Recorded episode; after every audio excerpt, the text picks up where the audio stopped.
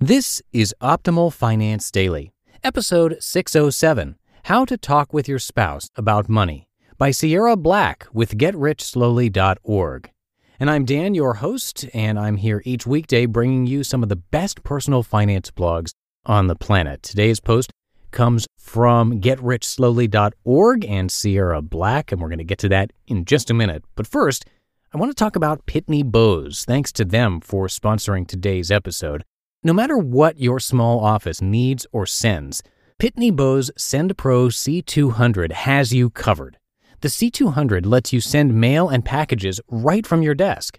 Plus, save three cents a letter and up to thirty-nine percent off retail shipping rates. Start saving today and get a free sixty-day trial of a Pitney Bowes C two hundred. Visit p b dot com slash finance to learn more and start your free trial today. That's p b dot com slash finance. Terms apply. See site for details. And now let's get right to today's post as we optimize your life. How to Talk with Your Spouse About Money by Sierra Black with Get Rich Slowly dot org. Talking about money is one of the great taboos of our culture. I know more about my friends' lives than I do about their bank statements. Many of us find it hard to discuss finances under the best circumstances. When we're stressed about money, we tend to clam up even more. If you're married or living with a partner, you don't have that luxury. Financial success is not a private affair. You need to talk to your spouse or partner about your money. This is vital for both the health of your relationship and the health of your bank balance. You don't have to take my word for this. This week, I had the pleasure of interviewing Lou Scatigna, a k a the Financial Physician. An entire chapter of his new book is devoted to lack of spousal communication. How big a problem is failing to talk to your spouse about money? If you have a money conflict, your marriage is doomed, Scatigna says. Ouch! My husband and I have our share of differences when it comes to handling our dollars, and I'd like to stay married. In addition to genuinely liking the guy I married, divorce is expensive. The monthly family finance meeting.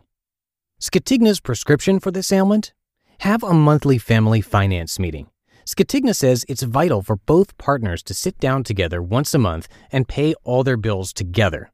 Even if you've automated many of your monthly bills with an electronic bill pay system, you need to be looking at them each month. Doing this together has a lot of advantages. one. You both know the real cost of living in your household. When only one partner handles the finances, the other can be genuinely unaware of how much credit card debt your family is carrying or how high the winter heating bills are. This is information you both need to have. two. You can hold each other accountable to shared financial goals. It's harder to justify an extra latte when you know you have to own up to your spending at the end of the month. three. Working together can make it fun. Instead of a tiresome chore, handling the finances can become something you do together. Finding ways to save can become something of a game, and as you get better at it, you'll both reap the rewards. four. Having both partners fully up to speed on the household management protects you both from being left in a lurch should the other suddenly not be available. People die or suffer sudden illnesses, and the business of life goes on. You don't want to have to learn how to pay your home's monthly bills while you're handling a family crisis. I'm a long-standing believer in the theory of a monthly household finance meeting, but I also know it's a lot harder to practice than it is to theorize about. Scatigna says it's the rare couple that actually sits down and talks about finances every month. Making the time to talk. Managing finances together sounds simple, but there are a lot of stumbling blocks. People are busy. You've got a career, a family, maybe kids of your own, plus friends and hobbies. Spending an evening a month on a boring chore can seem like a lot to ask. Plus, money pushes a lot of buttons for people. It brings up fear, anxiety, guilt, anger, a lot of negative emotions most of us like to avoid. So we avoid talking about money with our spouses until it explodes in a financial disaster or a relationship meltdown. Even when we do sit down to talk, it can be hard to make good use of the time. Should you discuss long-term goals or just go over this month's bills? How can you avoid spiraling into a fight?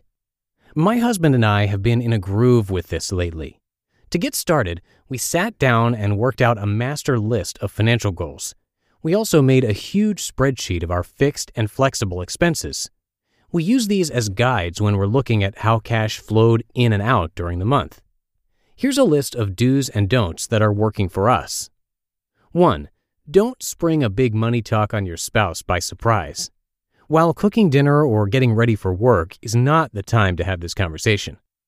two. Don't talk about it when you're already angry. Just got a surprise overdue notice for that parking ticket your honey forgot to tell you about?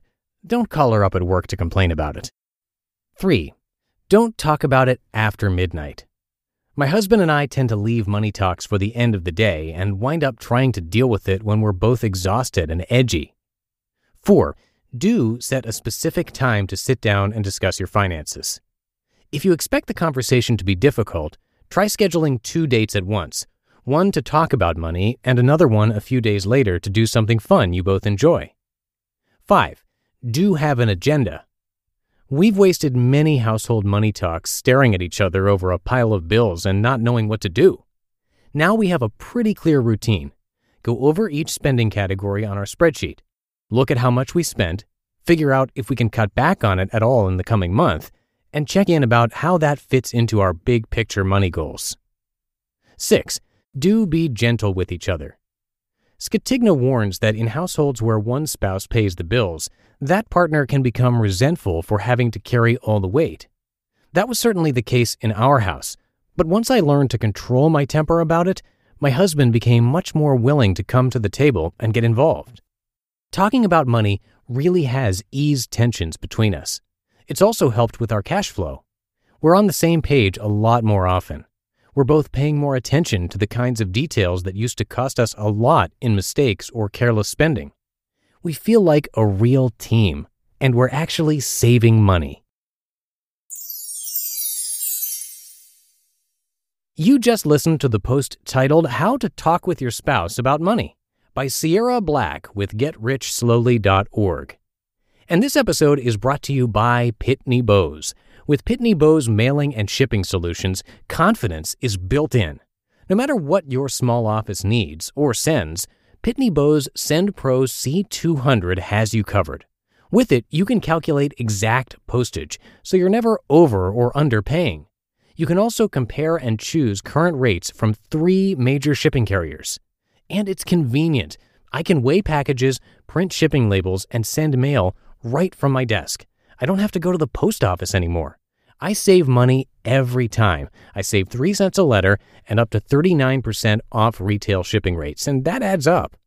If your business mails or sends anything, save more with the SendPro C two hundred. Start saving today. For our listeners, Pitney Bowes is offering a free sixty-day trial for all its C two hundred models. Visit p b dot com slash finance to learn more and start your free trial today. That's p b dot com slash finance. Terms apply. See site for details. And that'll do it for today. Thanks so much for listening. As always, I will be back with you tomorrow, and I'll have a post from Chris Reining. So I'll see you there, where your optimal life awaits.